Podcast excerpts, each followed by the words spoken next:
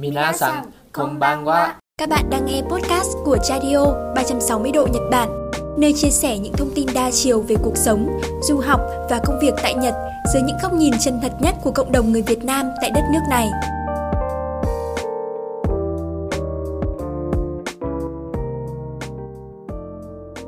Đây là chuyên mục Đừng khóc sữa Nhật Bản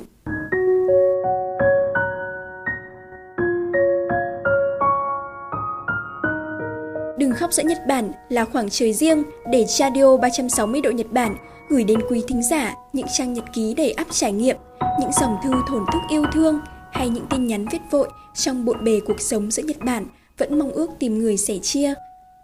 Chào các bạn, lại là Radio Podcast đây. Ở số podcast trước, Thiên Thanh đã và đang trải qua một Nhật Bản rất khác, không còn cô độc một mình khi đi về nhà sau những giờ làm thêm hay đi học mà giờ, Thanh đã có một người bạn đồng hành cùng cô trải qua những ngày tháng tươi đẹp tại Nhật. Đó chính là Bima, anh chàng người Indonesia được chính Thanh nhận xét là một người dù không đẹp trai nhưng lại vô cùng ấm áp và dịu dàng. Liệu chuyện tình của Thanh và Bima sẽ có những chuyển biến như thế nào? Họ sẽ đối mặt với những gì trong tương lai? Hãy cùng lắng nghe nhé! Chương 4 Yêu Phần 2 Ngày 9 tháng 1 năm 2016. Vậy là Bima đã quay trở lại Nhật Bản. Mình đã không thể nhớ được lần cuối mình ngồi tàu ra sân bay Kansai là khi nào nữa. Hôm mà cậu ấy về nước thì mình chỉ tiễn tại ga Tenoji vì vướng lịch làm thêm. Nghĩ lại mới thấy, có một điều không thể phủ nhận, sân bay Kansai đã xuất hiện trong rất nhiều kỷ niệm đầu tiên của mình tại Nhật. Lần đầu đặt chân đến Nhật, lần đầu đi làm thêm khi Việt Nam mới 1-2 giờ sáng. Lần đầu khóc vì có chút tự hào về bản thân. Lần đầu thấy rõ nét đẹp đồng đảnh của mùa thu Nhật Bản. Và lần đầu tiên biết hồi hộp chờ đợi người yêu. Mình đã nghĩ 3 tuần chỉ là một khoảng thời gian cực kỳ ngắn ngủi, nhưng khi gặp lại Bima chỉ sau 2 tuần, mình biết mình đã sai. Hình như mình đã yêu cậu ấy rất nhiều rồi. Cậu ấy vẫn vậy, vẫn cái dáng cao kèo, gầy gò. Nếu không để ý, thì khó có thể nhận ra trong đám đông ấy. Nhìn thấy mình, bima nở nụ cười thật tươi, chạy đến ôm chặt mình vào lòng, rồi nhẹ nhàng đặt một nụ hôn lên trán. Ngay lúc đó, mình đã nghĩ mình chính là người hạnh phúc nhất trên thế giới này. Vậy là đã quá đủ cho 16 ngày yêu xa.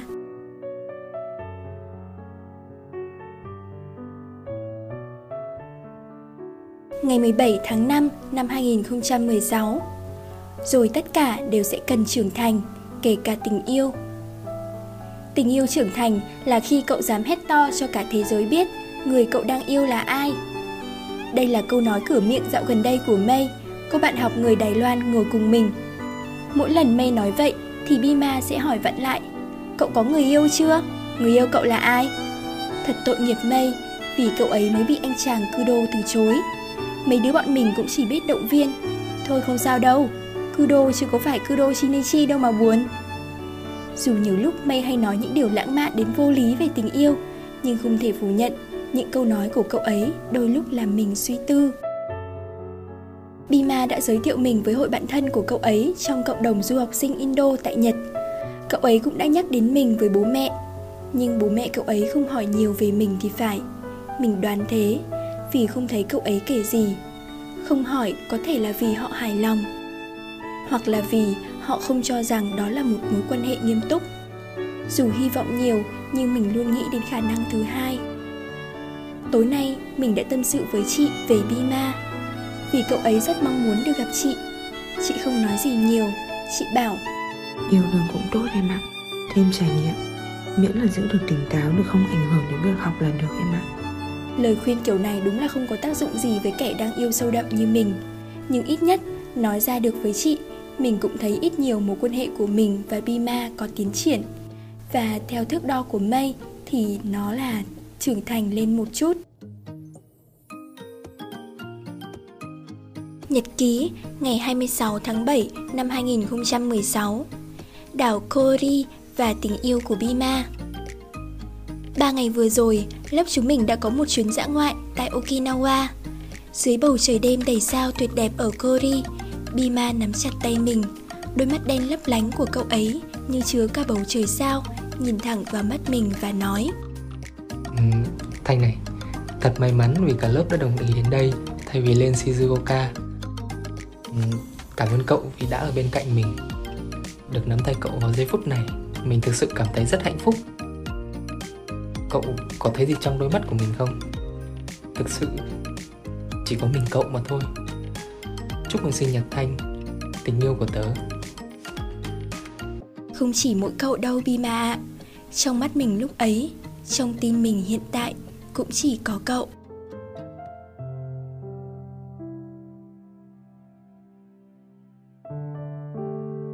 Ngày 29 tháng 7 năm 2016 Sáng nay, Bima nhận được tin anh trai cậu ấy đã qua đời.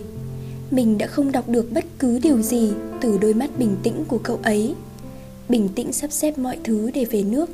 Bình tĩnh từ chối việc mình về cùng. Không giống như mình với chị, Cậu ấy ít nói chuyện với anh trai Vì họ hơn nhau nhiều tuổi, Suy nghĩ và cách nhìn nhận cuộc sống có nhiều khác biệt. Nhưng mình biết, anh trai là người có ảnh hưởng rất lớn đến cậu ấy. Cậu ấy chọn đến Nhật du học cũng một phần vì muốn được đi qua những nơi anh trai cậu ấy từng đến.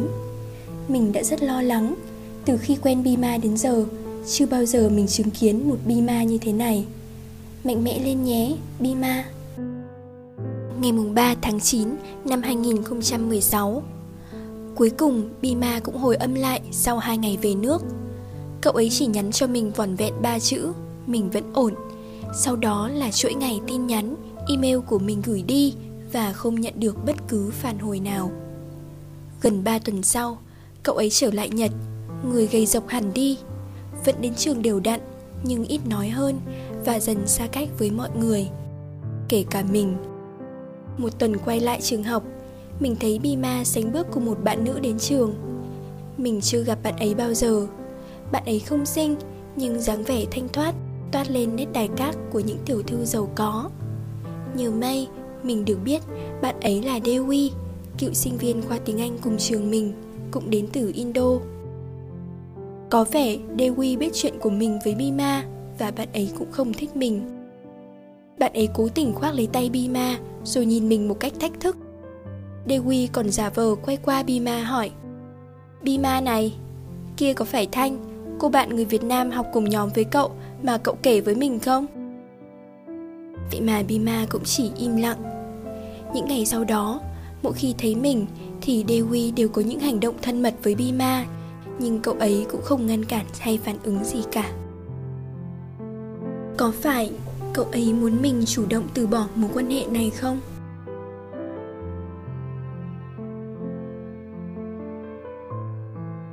hôm nay sau một khoảng thời gian không gặp mặt và nói chuyện thì bima đã xuất hiện và đón mình tan làm cuối cùng cậu ấy cũng chịu nói với mình về mọi chuyện về sự ra đi của anh trai về nguyện vọng của gia đình cậu ấy về những áp lực mà cậu ấy phải gánh vác thay anh và cả về Dewi, người đồng hành thích hợp mà gia đình đã lựa chọn cho cậu ấy. Bima nói cậu ấy chẳng thể thở được giữa kỳ vọng đột nhiên bị gia đình đặt lên vai và sự dây dứt trong cậu ấy về mối quan hệ với mình. Cậu ấy muốn mình suy nghĩ về việc sẽ chuyển đến Indo sau khi hai đứa tốt nghiệp vào tháng 3 năm sau. Nhưng với việc gia đình cậu ấy sẽ không chấp nhận mình đi bên cậu ấy, thì cậu ấy im lặng. Cậu ấy vẫn nghĩ sứ mệnh gia đình đã có anh trai cậu ấy gánh vác, nên có thể tự do nổi loạn đó là lý do cậu ấy bắt đầu mối quan hệ với mình, dù vốn đã biết tiêu chuẩn về người bạn đời khắt khe mà gia đình cậu ấy đề ra cậu ấy nói cậu ấy yêu mình rất nhiều nhưng mình biết, cậu ấy đang tổn thương vì phải lựa chọn. Sau một hồi im lặng, mình đã quyết định nói lời chia tay với bima. Bima, cậu đã mở ra mối quan hệ này, thì hãy để mình là người kết thúc nó nhé. Chúng mình chia tay đi. Cậu ấy không nói gì, Không giải thích, Cũng không níu kéo, Chỉ đứng yên nhìn mình Với ánh mắt buồn bã Như ngầm thừa nhận lời chia tay đó. Đi bộ trên con đường quen thuộc ngày nào, Nhưng lại không một cái nắm tay. Cứ vậy, Mình đi trước, Đi ma theo sau. Bởi vậy mà cậu ấy chẳng hề biết, Mình đã khóc. Khóc vì có vô vàn điều muốn nói, Nhưng lại chẳng thể nói được. Nước mắt mình cứ thế tuôn rơi. Có lẽ kỷ niệm đáng nhớ nhất của mùa hè này không phải là sự hân hoan của thế giới, của người dân nhật bản trong một kỳ thế vận hội mùa hè rực cháy mà chính là sự mất mát của bima và những tổn thương trong chuyện tình của hai đứa mình. Mọi thứ đến đột ngột và dồn dập. Sự chấp nhận đến trước cả khi trái tim mình cảm nhận được nỗi đau. Mình nên bước tiếp thế nào đây?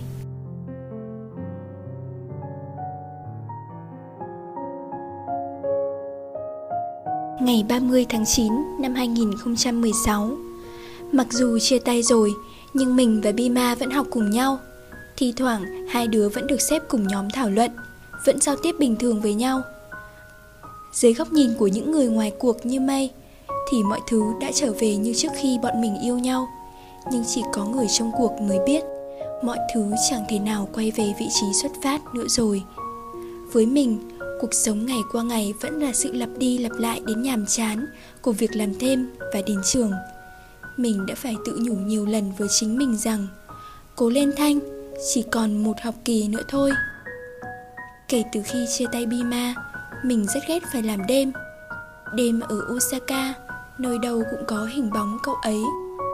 Thật sự là cậu ấy, hay chỉ là sự vương vấn tận sâu trong tim mình? Ngày 12 tháng 10 năm 2016. Không ngờ là mình lại được gặp chị gái trong tình cảnh này. Chị theo đoàn sang đây công tác.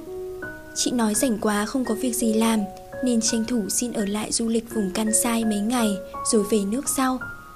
Vừa gặp, mình đã ôm lấy chị rồi khóc như điên. Chị chẳng hỏi gì, lúc ấy mình đã thấy thật may mắn.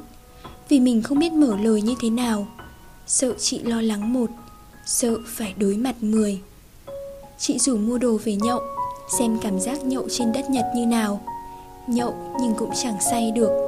Mấy điều chị nói lúc nãy Vẫn còn như in trong đầu mình. Chị biết chuyện của hai đứa chia tay rồi. Nó đã nhắn tin cho chị. Cái thằng Bima ấy. Kể ra nó cũng không đến nỗi nào đâu em ạ. Mà đúng rồi, Em chị để vào mắt cơ mà. Làm sao mà tệ được? Nhưng mà nhà nó như thế, Thực sự mà nói, Mày có cố cũng không được đâu em ạ. Nếu đã xác định chia tay rồi Thì phải cố gắng lên em. Chị thấy mày gầy quá, Chị thương mày lắm. Giờ thì chị đã ngủ. Còn mình thì thao thức, Đau đầu, Không thể chợp mắt. Ngày 23 tháng 5 năm 2017 Tạm biệt cậu, Mối tình đầu của tớ. Cứ tưởng rằng ngày tốt nghiệp sẽ là lần cuối gặp nhau. Vậy mà thật không ngờ chỉ mới sau đó 2 tháng, Mình lại gặp Bima tại Nam Ba. Cậu ấy nói cậu ấy quay lại Nhật Để xử lý một số thủ tục để chuyển hẳn về nước. Mình nói mình cứ nghĩ cậu ấy đã làm xong hết từ trước, Chỉ đợi nhận bằng tốt nghiệp là lên máy bay luôn, Không quay lại đây nữa. Cậu ấy chỉ cười. Mãi cho đến khi cốc cà phê trong tay đã tan hết đá, Cậu ấy mới nói. Mình muốn tạm biệt cậu như một người đàn ông tự trọng và can đảm vậy là sau đó nước mắt mình lại rơi trong cái ôm tạm biệt của cậu ấy